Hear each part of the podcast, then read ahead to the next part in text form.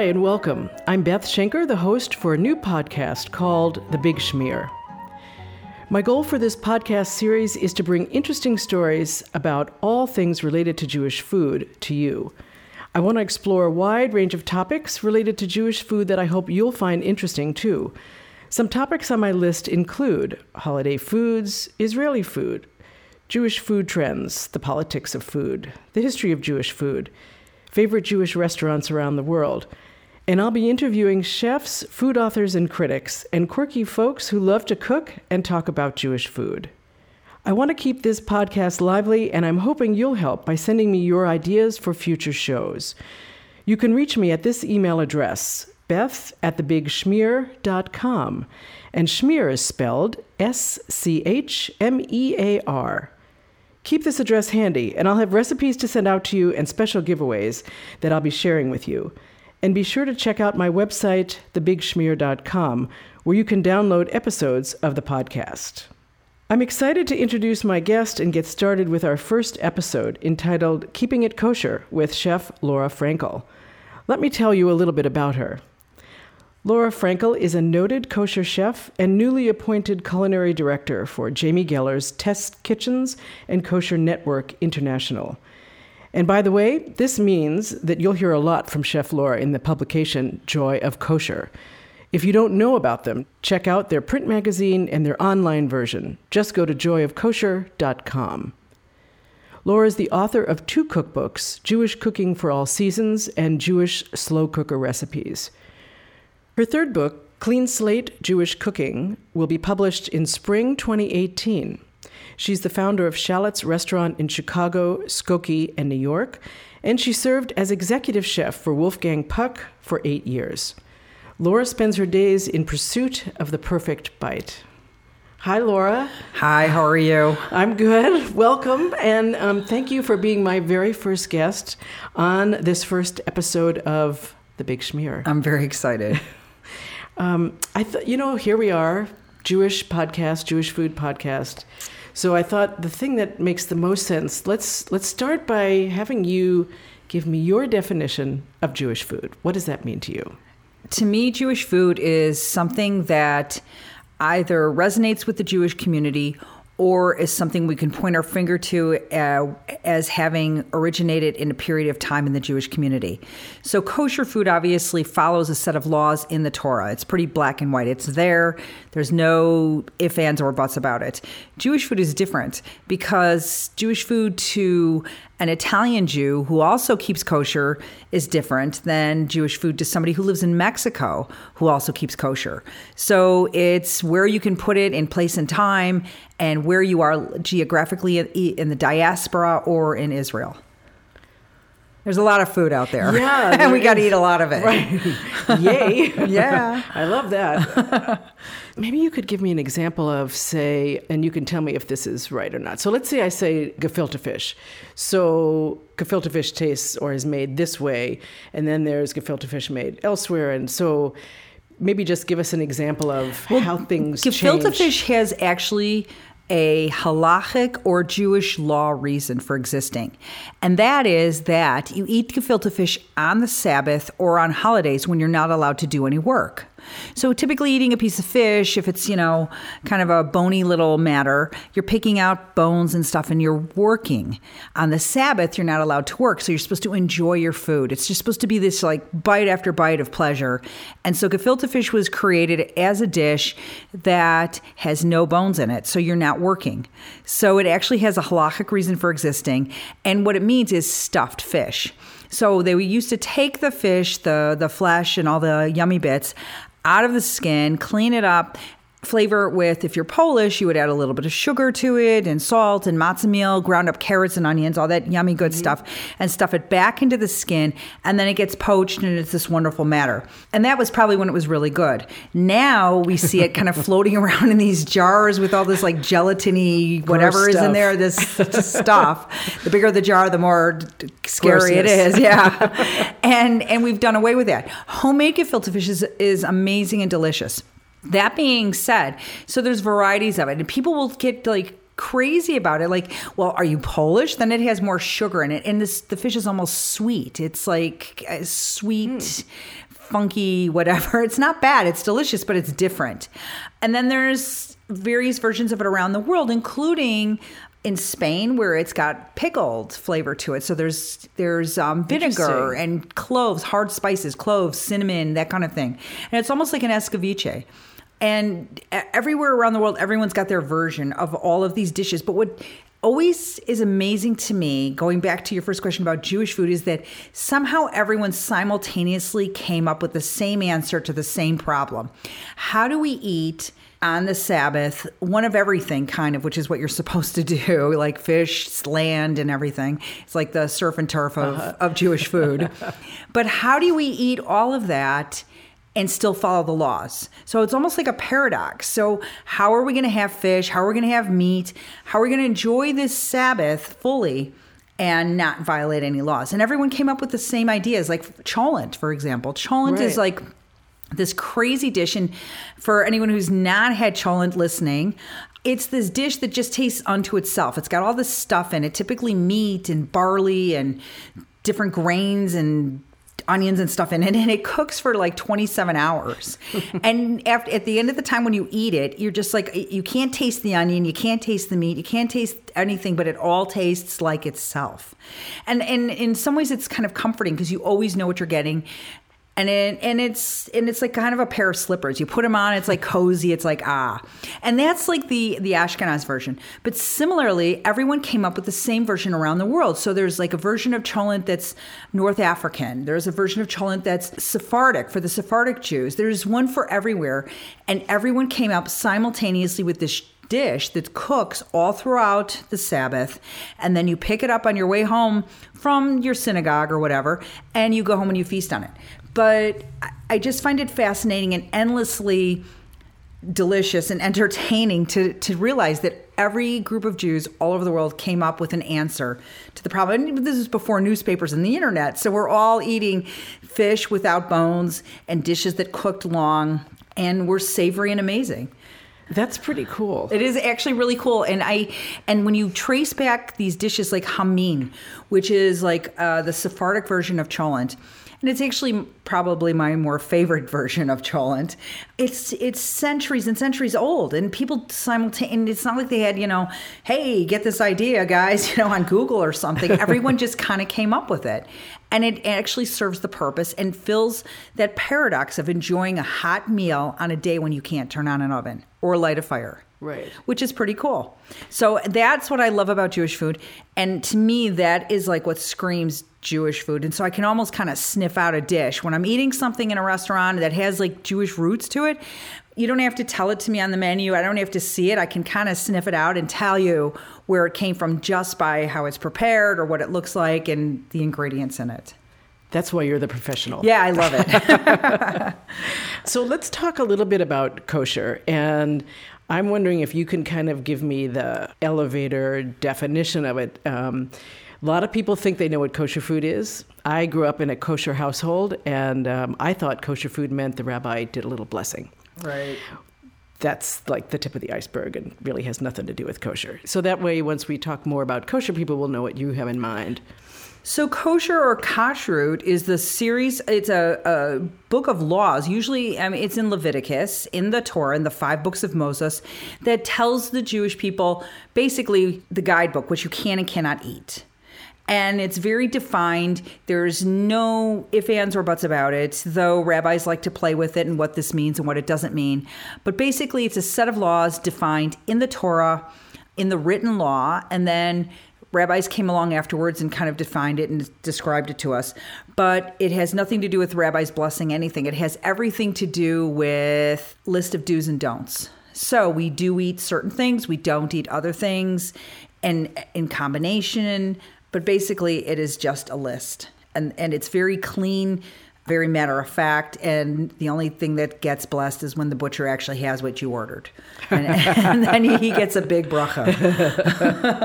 how did you decide? How did you become a chef of kosher cuisine? Did you set out in your mind that's what you were going to do? Or what, what's your journey been? Kind of. Um, and I had always I had cooked professionally before I started keeping kosher and and and doing it professionally, doing kosher food professionally, was when I had my my oldest son Zachary, and I felt like there was like more than Nintendo and Teenage Mutant Ninja Turtles that I had to give him.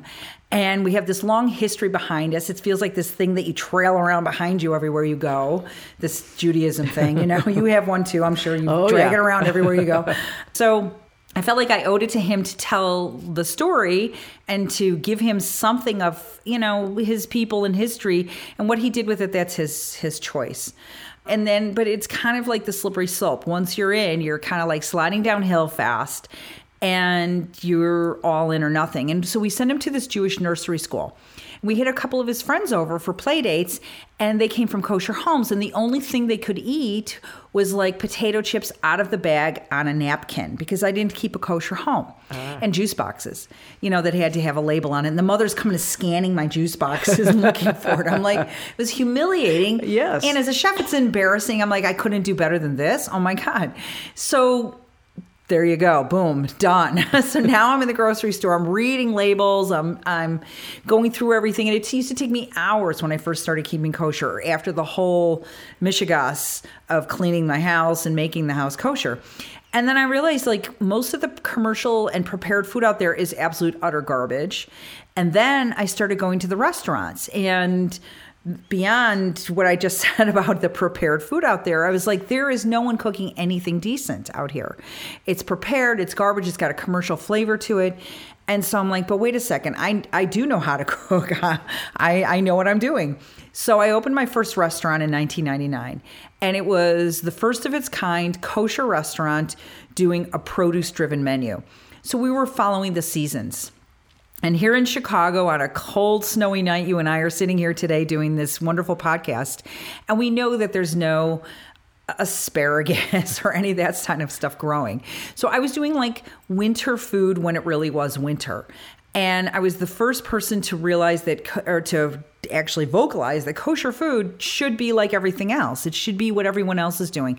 So I would take the meat, like duck or chicken or beef or whatever, and let the seasons decide how I prepared it.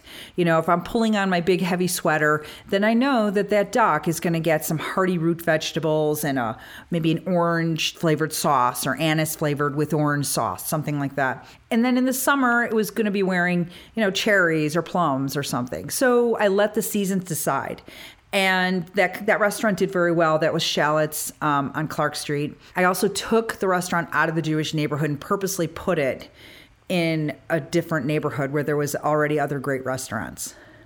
and then I did yeah, and then I did the same thing in New York. Um, two crazy New Yorkers came into my restaurant one night, and the restaurant was packed to the ceiling. They pushed their way in, sat at the bar, and I took their menus away from them, and I just started throwing food at them and just giving them plates that I thought they would like. And literally about a week later, I got a plane ticket and an invitation to go to New York to look at a space for a restaurant. Whoa. And that was in the Sony building, and that was Shallots NY. So Sorry, then I, I was never there. Yeah, so and that was a fun. That was actually a really fun um, journey for me. So I flew back and forth between two restaurants for three years. That must have made you crazy. it made me crazy, and and it was exciting. But you know, there's always things that you miss out. And apologizing to my kids that I didn't go to their band concert. Sorry, Ari, if you're listening to this, I apologize again. I'm so sorry, but really I am. Um, but it was exciting, and I learned a lot and I learned how to operate businesses well and not so well, and met a lot of cool people and maintained a lot of good contacts in New York. And that was really what started the whole thing. wow. Yeah, it was You- crazy. It sounds like it just snowballed, It did, it really did. took on a life of its own. I wanted to ask you another question about kosher foods. So I've been doing some homework. That's always a good thing for a host to do. and finding out more things about kosher food. And what I realized was here's kosher food's a big business. Large corporations have spent millions of dollars to become kosher, have their plants produce kosher foods. Like I'm just thinking Nabisco, just off the top of my head. Um, and so I'm guessing that they didn't do that just so all the Orthodox and uh, conservative, et cetera, Jewish people who um, have chosen to keep kosher I- I'm guessing that's not what happened. That's not what motivated them to do that. So I'm thinking kosher is big business. How how is it big business and and has it changed the way you think about your own work? Has there been some impact in that? Yeah, and that's that's a really interesting question because it's not just Nabisco; it's Coca Cola, and it's all these just huge Kraft, even Kraft, just caved under the pressure of all this and came out with kosher mozzarella sticks for the very tiny little population of you know Jews in this country of, of all the minorities we're the my most minority of minorities which is insane right? Um, and what it is is that kosher comes with this interesting set of ideas that people think that it's better that it's a higher quality and you know the old Hebrew National commercial, we answer to a higher authority? Oh yeah. Yeah, and one of my favorites, right? Little do they know is that most Orthodox Jews won't be caught dead eating Hebrew National anything, but sorry, Hebrew National out there.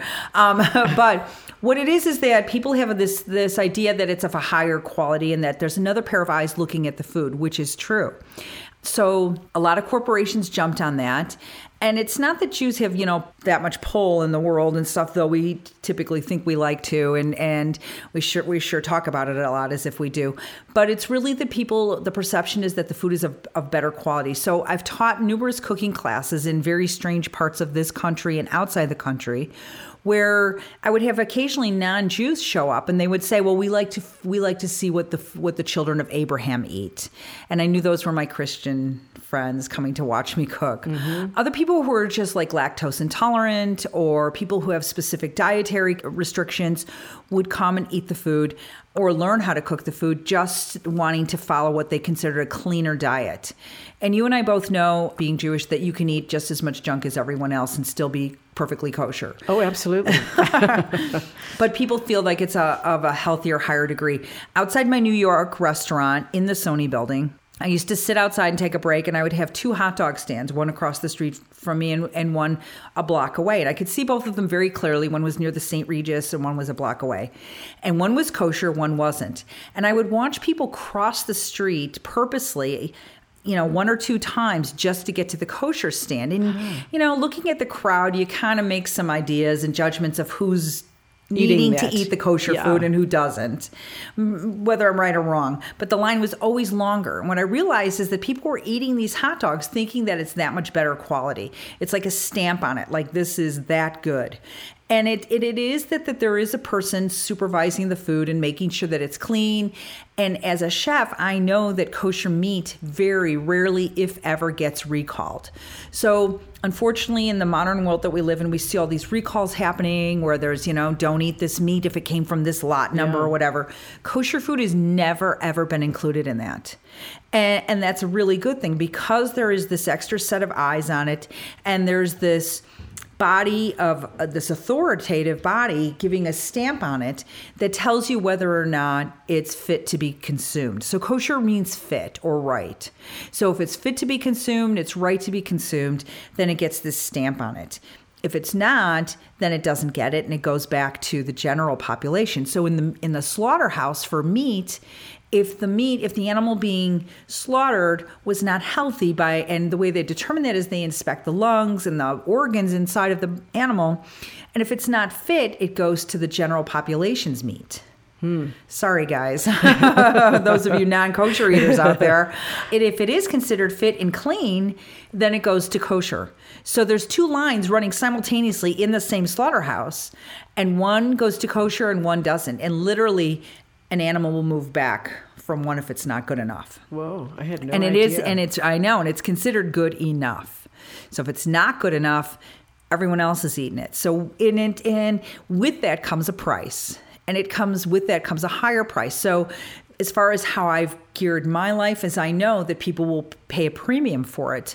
So you can charge more for it, but really what you're charging for is that the product costs more. There's extra labor involved because someone has to pay that pair of eyes. And that pair of eyes didn't just end at the slaughterhouse, it's also working in my kitchen with me. Usually as my right hand watching the food to make sure that we don't do anything, you know, not proper in the mm-hmm. kitchen. And it's done very respectfully and done well, but there is that extra cost for food. So, you know, knowing that, um, you try to you know cover everything cover your costs and whatever to make sure that everyone is is feels comfortable that what they're getting is indeed what they paid for that it's of the highest quality and that it is kosher so now we're going to just totally switch gears. I'm going to ask you some fun questions. Okay. Not that those weren't fun. Yeah, well, that was like FYI. This is the FYI. so tell me, what are like the five basic things that you have to have in your personal kitchen that just, if you don't have them, there's hell to pay? Yeah. For me, it's like amazing extra virgin olive oil. And extra virgin olive oil is my fat of choice. It's like everything gets cooked in it. Even if when there's butter involved, I still like have oil nearby at hand because you never know.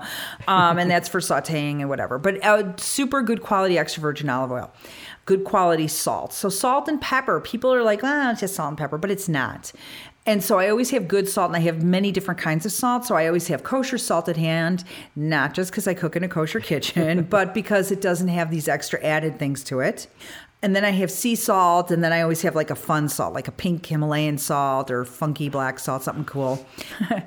Some good vinegar, whether it be balsamic or a white vinegar, red wine vinegar. I'm a fan of that. Great pasta. So, and luckily, most good pastas are kosher from Italy. Again, there's that power to the kosher food. we always get the good pastas. Yep. Good eggs. I'm a Midwest girl, so I'm always looking for good eggs, and I like mine to be not just free range, that's not good enough. So I want mine pasture raised. So it's another higher level. And to me, keeping kosher, I feel like we need to set the standard for what we serve and what we give other people and how we treat the animals. And a pasture raised chicken is just a happier chicken and should be the gold standard of kosher. Whether it is or not, I don't think so, but it should be, and, and I'm pushing for it. So, all right, Laura, best eggs ever, and uh, was that five yet? I don't even know. I lost count. Well, one more, one more. Um, good chocolate. Got to have chocolate. Oh, yeah.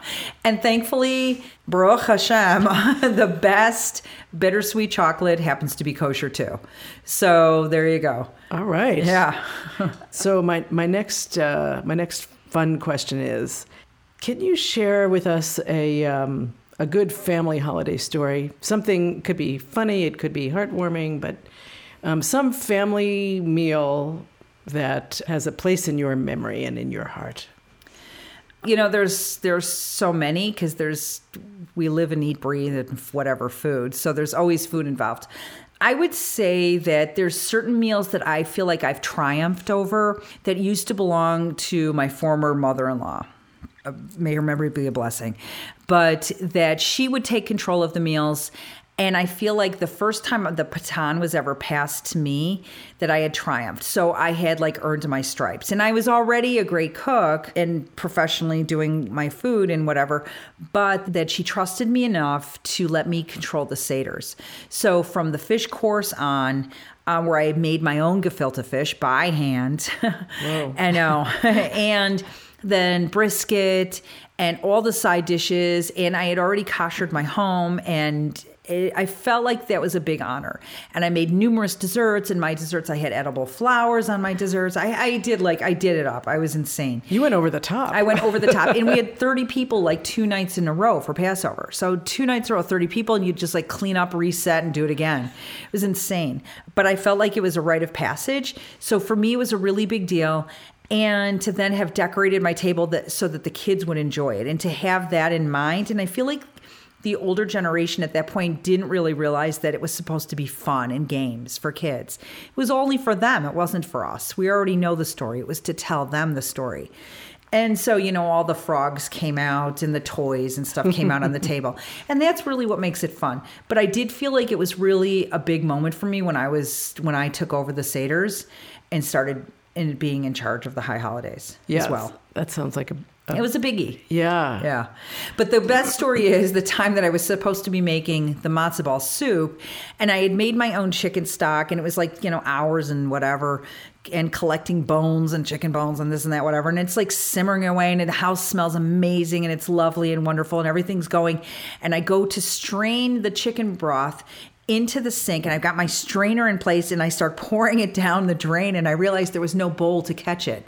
So I just watched oh. hours and hours of work go right down the drain as I'm pouring, going like, oh my God.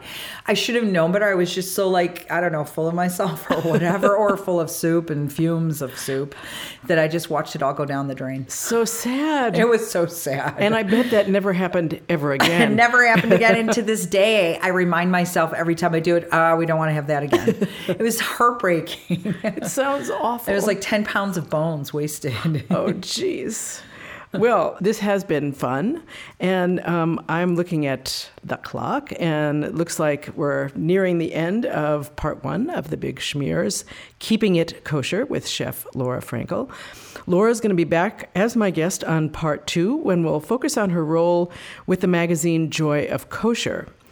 And in the last minute that we have here, Laura, I wonder if you could just give me a brief description of the magazine that you're now working with, and then we'll this we'll just think of it as sort of a little teaser for the next episode. So take it away, Laura. All right. Well, the magazine and and the online website are really three keywords: fast, fresh, and family.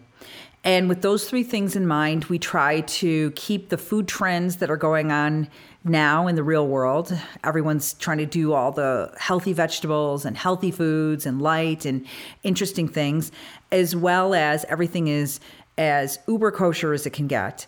So it's fun to be writing recipes that are very current and getting feedback all the time because people are always writing in and letting us know exactly what they think of those recipes. Aha. um, so I'm I'm excited to hear more about all this, which we'll cover in our next episode. And speaking of writing, please don't forget to write to Beth at thebigschmear.com. And uh, schmear is spelled S C H M E A R.